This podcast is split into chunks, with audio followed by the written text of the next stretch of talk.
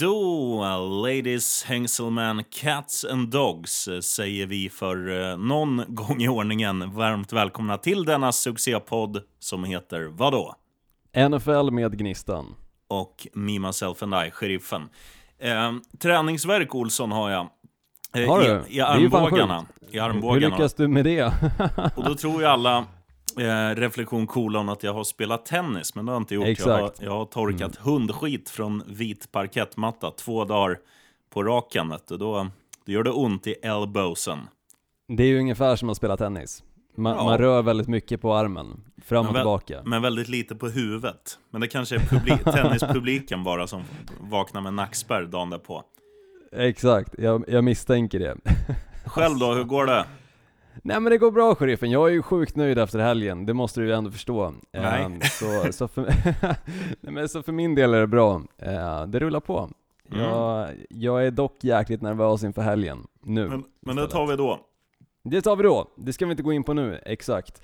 Eh, utan istället så kanske vi kan skjuta introt, för i vanliga fall så brukar vi skjuta det kanske 10 minuter, 15 minuter in i avsnittet. Men jag tycker vi skjuter det nu, och sen går vi in på förra helgens matcher och lite andra pryttlar innan vi då går in på Conference Championship-matcherna.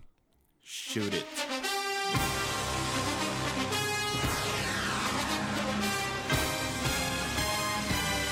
They're gonna feel that vibe, I promise y'all. They're gonna feel it. We're good. Thanks for having the way. Are we good? No, we good. Oh, he's thrown out of bounds over on the far side, and there's a couple of penalty flags. This is totally out of control.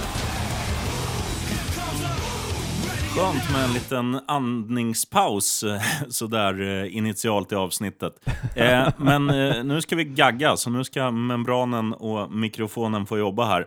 Eh, nu ska om, det jobbas, exakt. Om vi går tillbaka till förra veckan då, så gör vi det, tycker jag, i kronologisk ordning.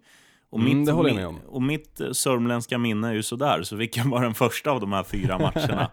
Minnesota Vikings borta mot San Francisco 49ers, en match där, om vi kikar på Minnesota Vikings så klev ju de in i den här matchen med en av ligans absolut bästa running backs, Dalvin Cook. Han hölls till 19 yards på, jag tror det var 8 stycken eller 9 attempts. Eh, alltså cirka 2 yards per carry. Ehm, så San Francisco 49ers stängde ju ner honom och Minnesota Vikings anfall får man ändå säga. Eh, rätt så rejält och den matchen slutade 27-10 till San Francisco 49ers. Ganska räknat får man väl ändå säga. Eh, för det var väl ingen av oss som eh, trodde att Minnesota Vikings skulle göra den upset de gjorde mot San eller New Orleans Saints mot San Francisco 49ers också. Eh, utan vi båda trodde ju att deras slutspelssaga skulle ta slut den här helgen. Ja, eh, det man, det man måste slänga in också, det var ju att eh, första, första kvarten var ju ändå ganska jämn och det är väl Minnesota som gör matchens första touchdown om jag inte missminner mig. Men sen, sen är det ju inget snack. Alltså, som du nämner, Dalvin Cook är totalt osynlig. Eh, Kirk Cousins känns som att han inte är där. Han, han underpresterar grovt. Hela deras offensiv är ju, de blir till, en, till och med nollade i andra halvlek. Och det kan man ju dels säga att Minnesota Vikings var dåliga, men man kan ju välja att se det som att eh, försvaret i San Francisco gör en sjuhelsikes bra match. För tittar man på, på deras offensiv så är ju den kanske inte lika vass som den har varit stundtals under säsongen heller. Alltså, Jimmy Garoppolo gör inte sin bästa match. Eh, det är väl egentligen vår vän med 31 på ryggen, Måsen, som vi kallar honom, som är eh, ledande spelaren i eh, 49ers den här matchen. Ja, faktiskt, faktiskt eh, Coleman, tidigare spelaren i Atlanta Falcons, som faktiskt hade den absolut bästa matchen på säsongen för hans del. Han hade 100, 105 eh, yards och två stycken rushing touchdowns. Eh, så han hade ju en extremt bra match, men precis som du nämner, Jimmy Garoppolo hade inte sin bästa match heller. 11 av 19 passningar gick fram för 131 yards, en touchdown och, enda, och en interception på det också. Mm. Um, så det är ju liksom, kikar man på just quarterbacksen i den här matchen uh, så kan man vara ganska förvånad att den ändå slutar 27-10. Uh, ehm, men som sagt, tack vare Tevin Colemans prestation så lyckades San Francisco 49ers att dra iväg rätt stort och då kändes det hopplöst för Minnesota Vikings del. Också med Kirk Cousins då som underpresterar med endast en touchdown och en interception. Och som sagt, Dalvin Cook-effekten av det hela Ehm, som de totalt stängde ner den här defensiva fronten eh, i San Francisco 49ers som är helt byggd på first round picks. Ehm, och det är ju first round picks som också spelar därefter. Ehm, det är inga direkta floppar, utan de spelar ute efter den lönen de får och gör det jäkligt bra dessutom. Eh, Nick Bosa till exempel, en av de eh, absolut bästa defensiva rookiesarna i år. Eh, om inte den bästa, får jag nog säga. Ja, det var, det var inget snack. Eh, det var jämnt i början och sen var det liksom spel mot ett mål. Fast det inte ens finns några mål i amerikansk fotboll. Men eh, nej, vi, vi lämnar den matchen därhän tycker jag och, och tuggar vidare till nästa.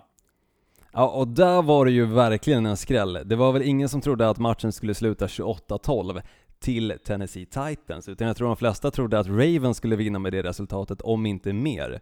Eh, men den här matchen var lite som jag var inne på, förra veckan när vi pratade om just Tennessee Titans och Baltimore Ravens, att Baltimore Ravens alltså starters hade ju inte spelat på 21 dagar.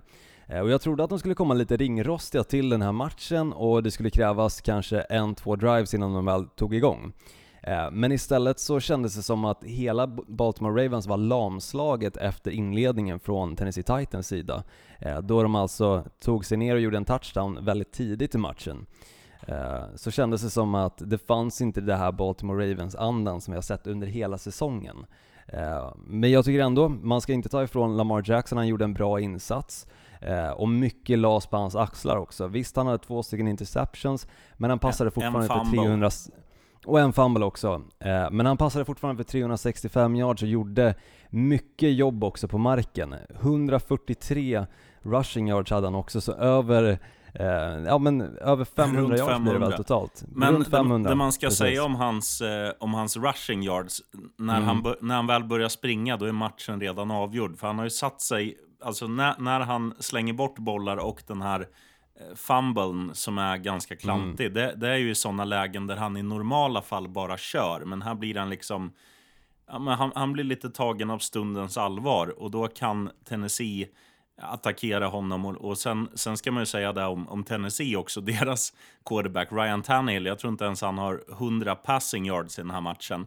Men, men Nej, de... det är andra matchen under slutspelet, så de lyckades vinna både mot England Patriots med cirka 70 passing yards från Ryan Tannehill och i den här matchen hade han 88. Mm, men det de gör så bra, förutom eh, det uppenbara då, att, att eh, Derrick Henry får dra eh, det tunga lasset och springer som en jävla häst, alltså det går inte att, eller skenande lok, det går inte att stoppa honom. Men det de gör smart, eller det som är viktigt i de här slutspelsmatcherna, att varje gång du ser till att motståndarlaget gör något klantigt, att de kastar bort den eller tappar bollen så du kan återerövra den. Det är att de utnyttjar det varenda gång och då blir ju det här psykiska läget, alltså man snackar mycket momentum och så. Och varje gång som, som de kan ta momentumet Tennessee så gör de det gånger tio liksom för att de utnyttjar situationen till max. Absolut, och sen Derrick Henry hade ju också en passing touchdown i den här matchen. Mm -hmm. eh, och gjorde det mesta. I, alltså, Derrick Henry är en kraft att räkna med och i det här slutspelet så har han ju varit totalt dominant om man kikar på en specifik spelare som skulle vara slutspelet hittills MVP så är det ju definitivt Derrick Henry för utan honom hade de varken vunnit mot New England Patriots eller vunnit nu i helgen mot Baltimore Ravens utan jag tror att Baltimore Ravens hade haft en än större chans att vinna den här matchen oavsett hur de än spelade. Och Mark Ingram till exempel var ju skadad och fick knappt spela någonting i den här matchen för att Eh, merparten fick han sitta på sidlinjen och försöka bearbeta sin skada. Eh, och det, det, är klart att det tar ju bort lite udden av det Baltimore Ravens vi har sett under året. Och sen när deras försvarsspelare också i media säger att ja, anledningen till varför lag har förlorat mot Baltimore Ravens, eller mot Tennessee Titans, det är för att ingen har vågat tackla Derrick Henry, men det kommer vi göra. Och så får man under matchen då se eh, Earl Thomas som kom med det här uttalandet göra bort sig totalt mot Derrick Henry och knappt egentligen anstränga sig till 100% som man vet att han kan göra. Och som man har sett honom göra så många gånger i Seattle Seahawks när han var försvarsspelare där. Och jag själv blev jag sugen på att titta på My Name Is Earl, Thomas. ja, det, du blir alltid sugen på öl, sheriffen. Det, det är väl inget konstigt. Det är torsdag ändå. Ja, mentalt. Exakt. Nej men som sagt, alltså Tennessee Titans gör allting rätt i den här matchen och uh, de är helt klart värda att vinna och jag tror att det kommer bli tufft. nu i helgen för Kansas City Chiefs. För kikar man på, bara liksom om vi ska ge en snabb blick på det som är i helgen nu, så är ju faktiskt Kansas City Chiefs en stor favorit, precis som Baltimore Ravens var. Men det ska vi gå in på lite mer senare såklart. Next game, Olsson, och här ja. händer det ju sjuka saker. Här var det ju helt eh, galet får jag ändå säga. Jag trodde att eh, en, en liten stund in i matchen, cirka sex minuter in tror jag det var, så trodde jag att matchen var över. Jag trodde Houston Texans skulle vinna enkelt. Eh, för då ledde de med 24-0. Sen på cirka sex minuter så kommer Kansas City Chiefs tillbaka och dessutom innan eh, matchen går till halvtid så har de ledningen med 28-24.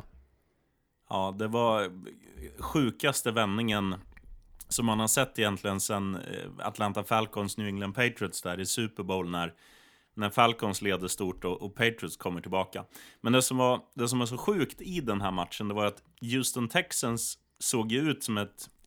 Alltså, ja, de såg ut som en Super Bowl-vinnare första kvarten. De gör allt rätt. De utnyttjar första spelet långt till, till Kenny Stills, helt omarkerad. De utnyttjar eh, svaga defensiven hos Kansas City. De spottar in en touchdown till och en touchdown till.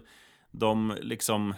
De, är, de, de gör ju allting rätt. Sen kommer ju det här läget där matchen vänder.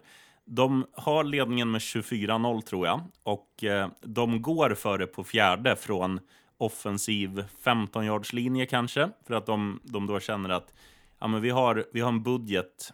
Vi har mycket poäng liksom redan. Nu går vi för en touchdown för att döda matchen. Vilket de även hade gjort om de hade sparkat in bollen. Då hade det varit alltså fem bollinnehav egentligen. Eh, ja, som Kansas City måste ta in. Men de misslyckas ju vid den här. Sen, gör ju, sen kommer Kansas City tillbaka, får in lite poäng och sen gör ju de nästa misstag. Det är när, när Houston ska göra en, en så kallad fake punt från egen 30 kanske. Eh, han tar bollen, han springer med den, han blir nedtacklad innan han passerar first down-linjen. Och som jag var inne på i förra matchen, att utnyttja alla de här lägena man skapar.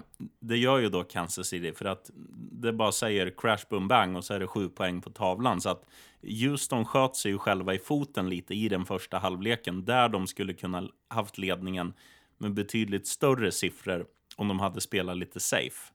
Absolut, och det var ju också en sekvens där de var nere på 50-yardslinjen tror jag ungefär eh, och hade en fourth and one och valde alltså att panta bollen till Kansas City Chiefs och senare skede då, den du var inne på, när de då väljer att köra en fake punt istället och misslyckas, men då är de hela vägen tillbaka på, jag tror, egen 25-yards linje. Um, ehm, och att de vågar chansa då men inte vågar chansa det tidigare, det är också en sån här Eh, ett coachingbeslut som man i efterhand kan eh, ifrågasätta. Och Houston Texans, de klev ju upp i matchen, 21-0 alltså i första kvarten, och sen som sagt, sex minuter in ungefär i andra kvarten så kommer Kansas City Chiefs tillbaka, och sen går Kansas City Chiefs och vinner den här matchen med 20 poäng. Mm. Det trodde man ju inte när man satt och kikade just på första kvarten. Jag pratade med tjejen i telefon lite snabbt medan matchen var igång och sa att det här är helt sinnessjukt. Jag har satsat på Kansas City Chiefs att de ska vinna med eh, 7 poäng till 12 poäng. Eh, den här fina linan som man kan lägga. Um, och jag tänkte att det var över, men sen kom de tillbaka och då kände jag såhär, fan om jag har för mycket poäng för att det här ska funka. Uh, och som sagt, de vann ju med 20.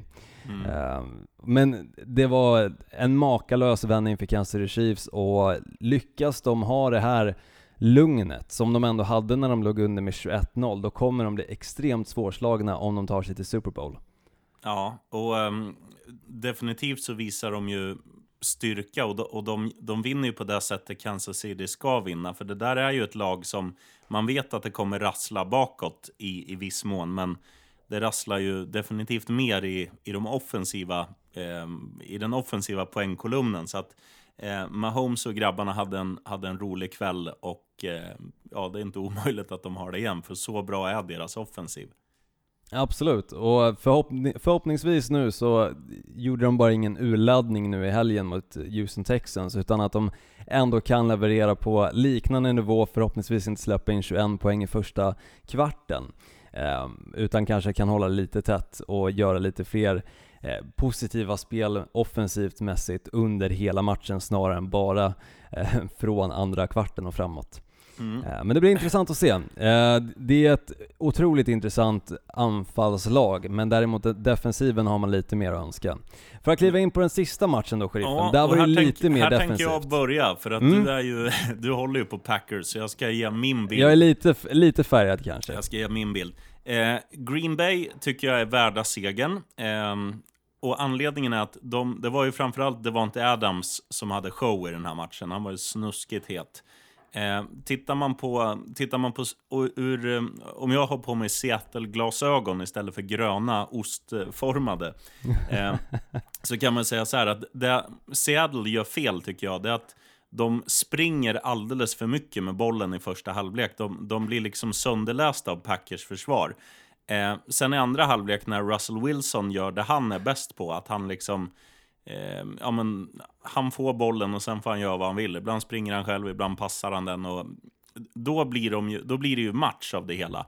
Och i slutet har de ju till och med chansen att vinna när, när det återstår, ja, vad är det, fyra, fem minuter eller något sånt där. Då har de bollen och underläget är, är bara, är det sju poäng? Uh, ja, eller underläget i det fallet låg ju på uh, fem poäng då. Fem som poäng. Seattle Seahawks, yes. Och yes. Då, det var i tredje minuten som de alltså väljer att panta bollen tillbaka till Green Bay Packers. Eh, och Green Bay Packers kan med två stycken third down conversions eh, dra ut matchen eh, och låta klockan ticka ner. Mm. Men eh, håller du med mig ur den aspekten att det var ju klantigt av Seahawks och det kändes som att de, de var för lättlästa. Att första halvlek var det spring, spring, spring, lite som Tennessee Titans, bara att de kan hantera det. Och i andra halvlek när Russell Wilson försökte så var det liksom för sent. Hade den här matchen pågått i fem kvartar, då tror jag Seahawks hade vunnit. Men summa summarum, eh, Packers var väl ändå värda den här vinsten.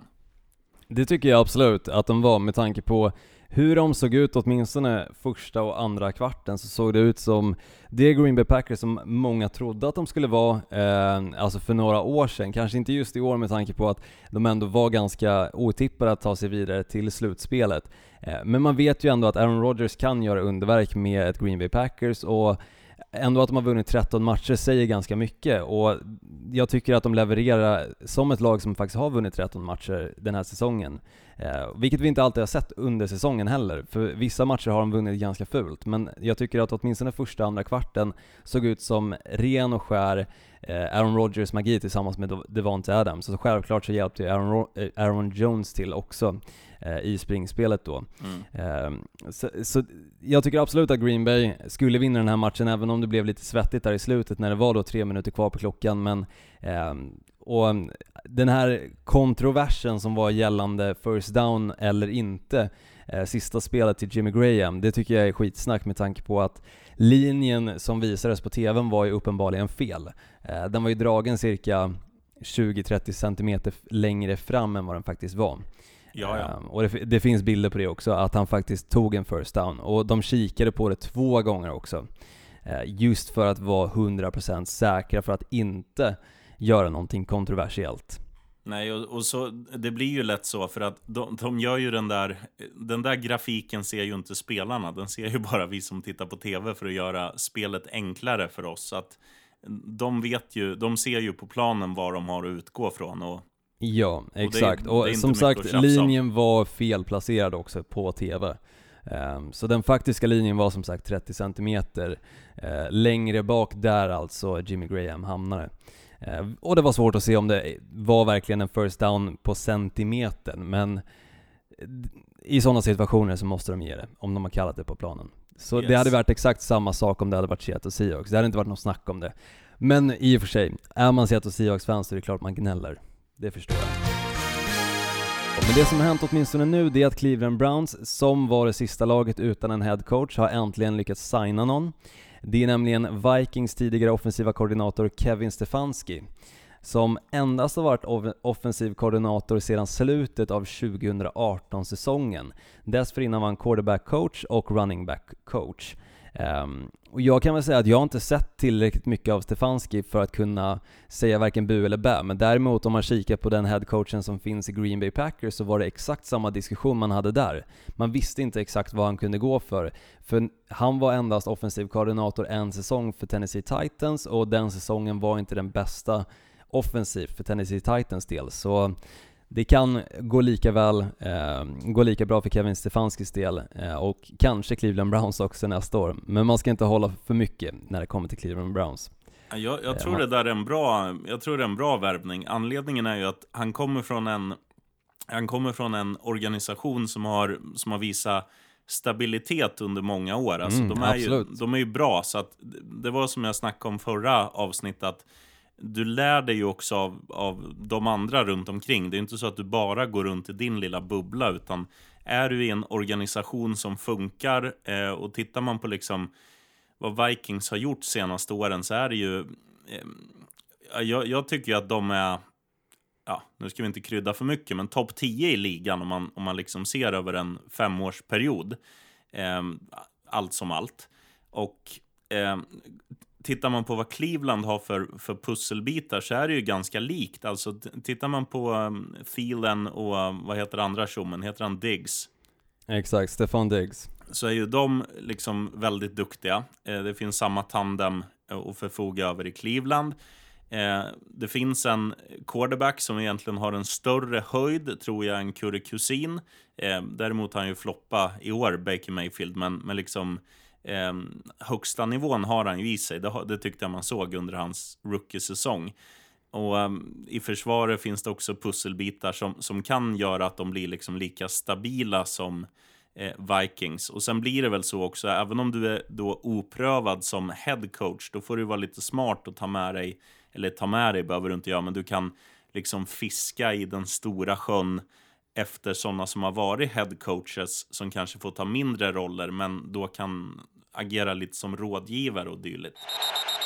Carolina Panthers linebacker Luke Keegley lägger skorna på hyllan vid 28 års ålder efter åtta säsonger i ligan.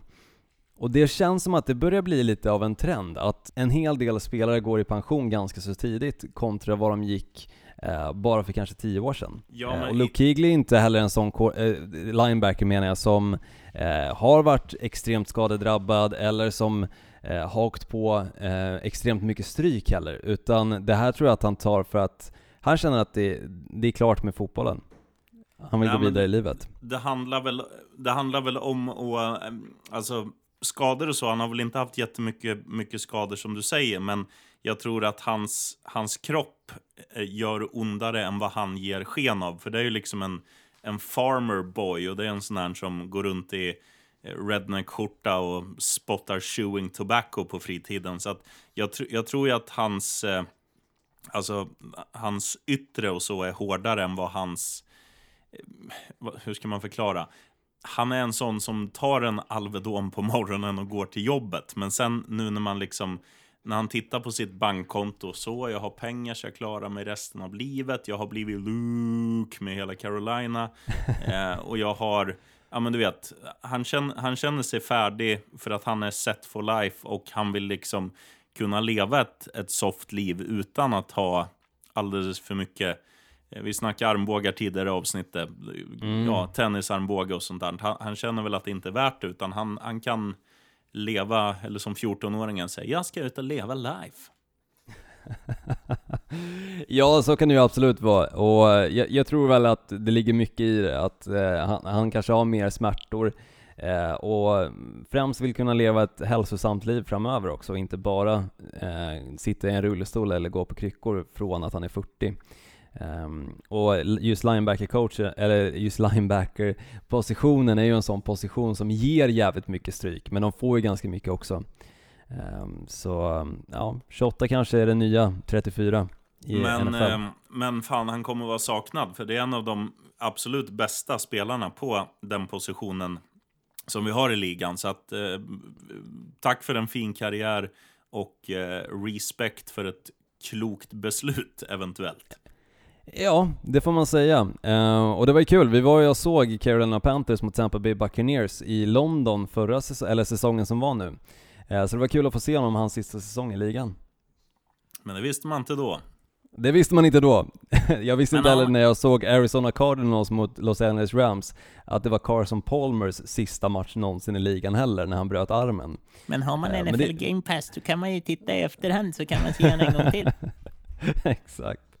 Ja men precis, man får se gamla Carolina Panthers eh, matcher bara för att se Luke Kuechly. Synd om dig gubbe. Det lu- Det luktar verkligen som att en full tonåring har spytt efter ett krogbesök. Fy fan, vad ger du honom egentligen? Ja, nu har han ätit fil och hundmat. Ja, Och den här stackars hundmaten, den här hundmaten luktar ju dessutom skit eh, Mm, från grunden. precis. Stackars Roger. Han har spytt under pappas stol också.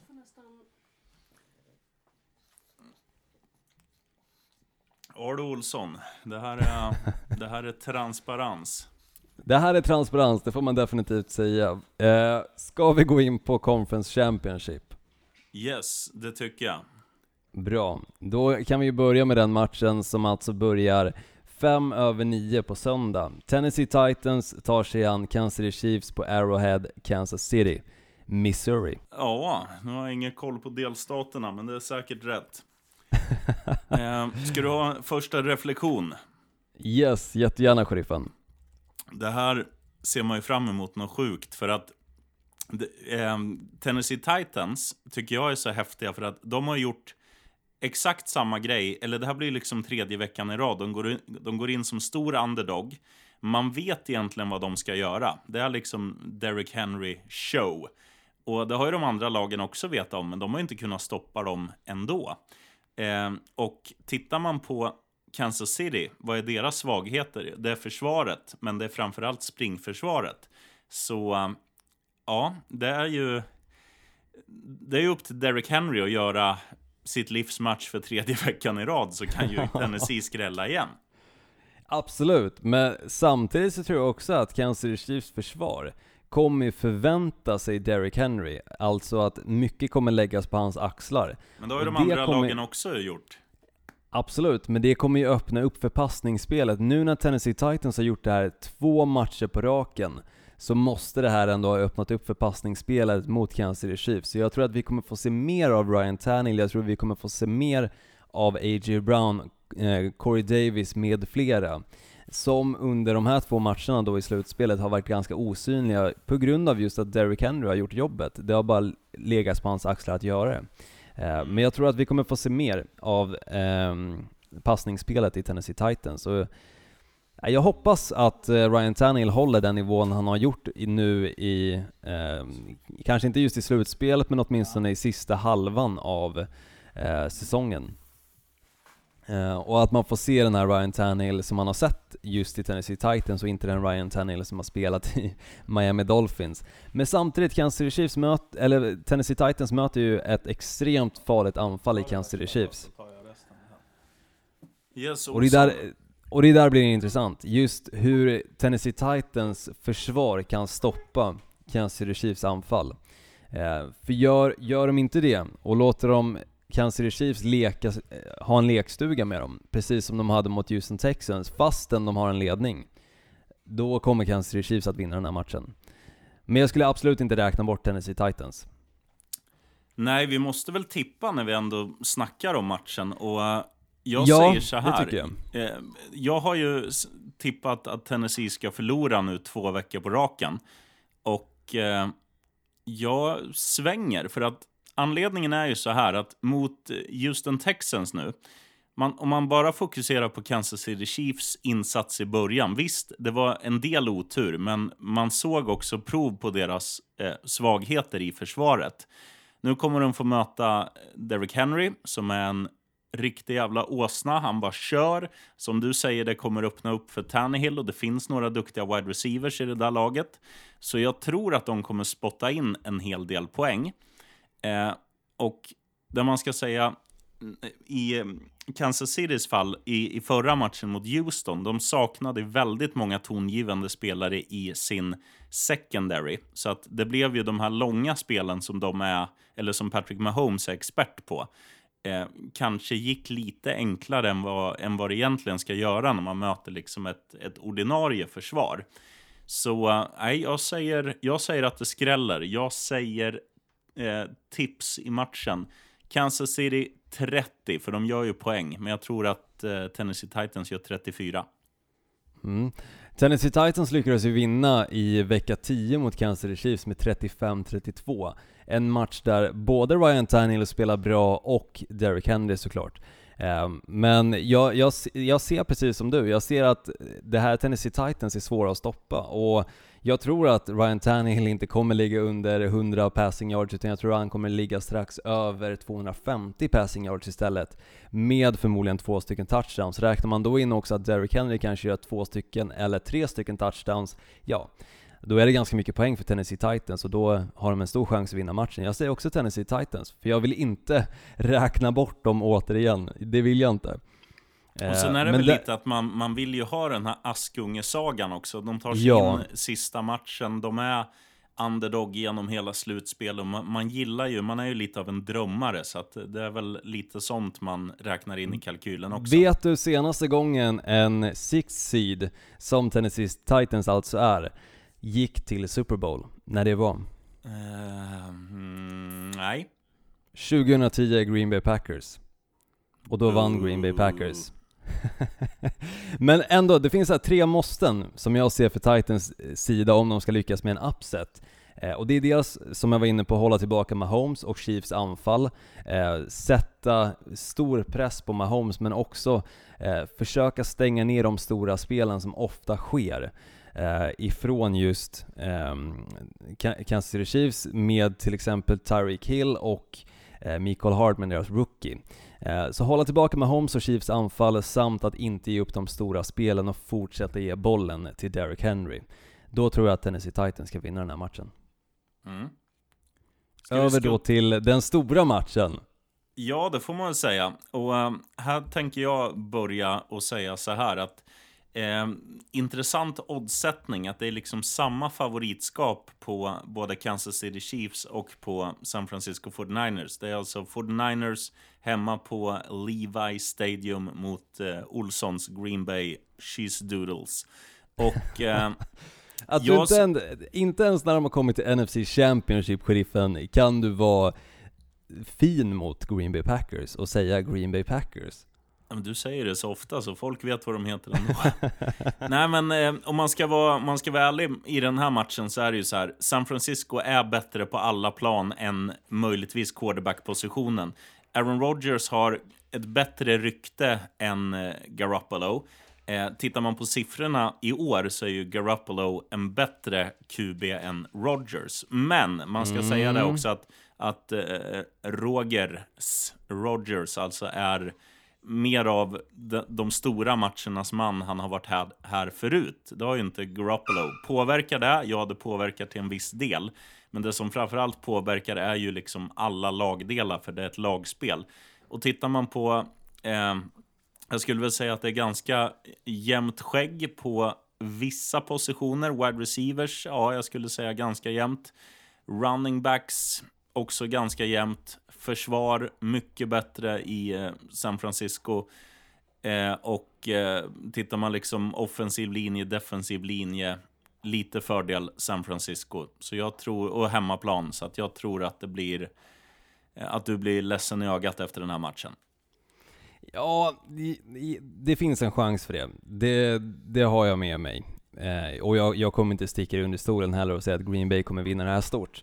Ehm, för det tror jag inte att de gör. Men jag ser samtidigt också att det som talar negativt, för så här är det sheriffen. Jimmy Garoppolo, absolut, han kanske har satt upp mer passing yards än eh, Aaron Rodgers.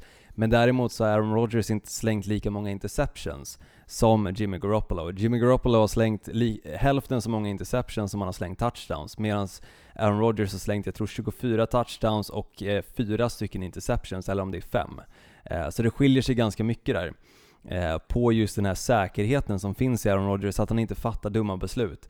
Och kikar man på Jimmy Garoppolo också så är Jimmy Garoppolo just nu i slutspelet den quarterbacken som har mest tveksamma passningar. Alltså många av hans passningar finns det stö- större chans att de går i händerna på en försvarsspelare än vad någon annan quarterback eh, i slutspelet gör just nu. Mm. Eh, och det talar ju såklart favör för Green Bay Packers, men samtidigt deras försvar, precis som du är inne på, det är inte någonstans i närheten av det försvaret som finns i San Francisco 49ers. Deras defensiva front, som jag var inne på, är ju byggd på first round picks. Eh, och de har dessutom levererat därefter. Medan Green Bay Packers, de har sina Smith-bröder och de har i och för sig gjort extremt mycket den här säsongen. Så mycket hänger på dem, Cedarius Smith och Preston Smith, att de ska göra jobbet även den här matchen. Och förhoppningsvis kunna säkra eh, Jimmy Garoppolo åtminstone fyra gånger som de gjorde mot Russell Wilson, för att ha en chans. Eh, mm. Men sen handlar väldigt mycket om secondaryn, och där är San Francisco 49ers bäst i ligan. Av samtliga lag. Mm. Och Green Bay Packers är någonstans i mitten.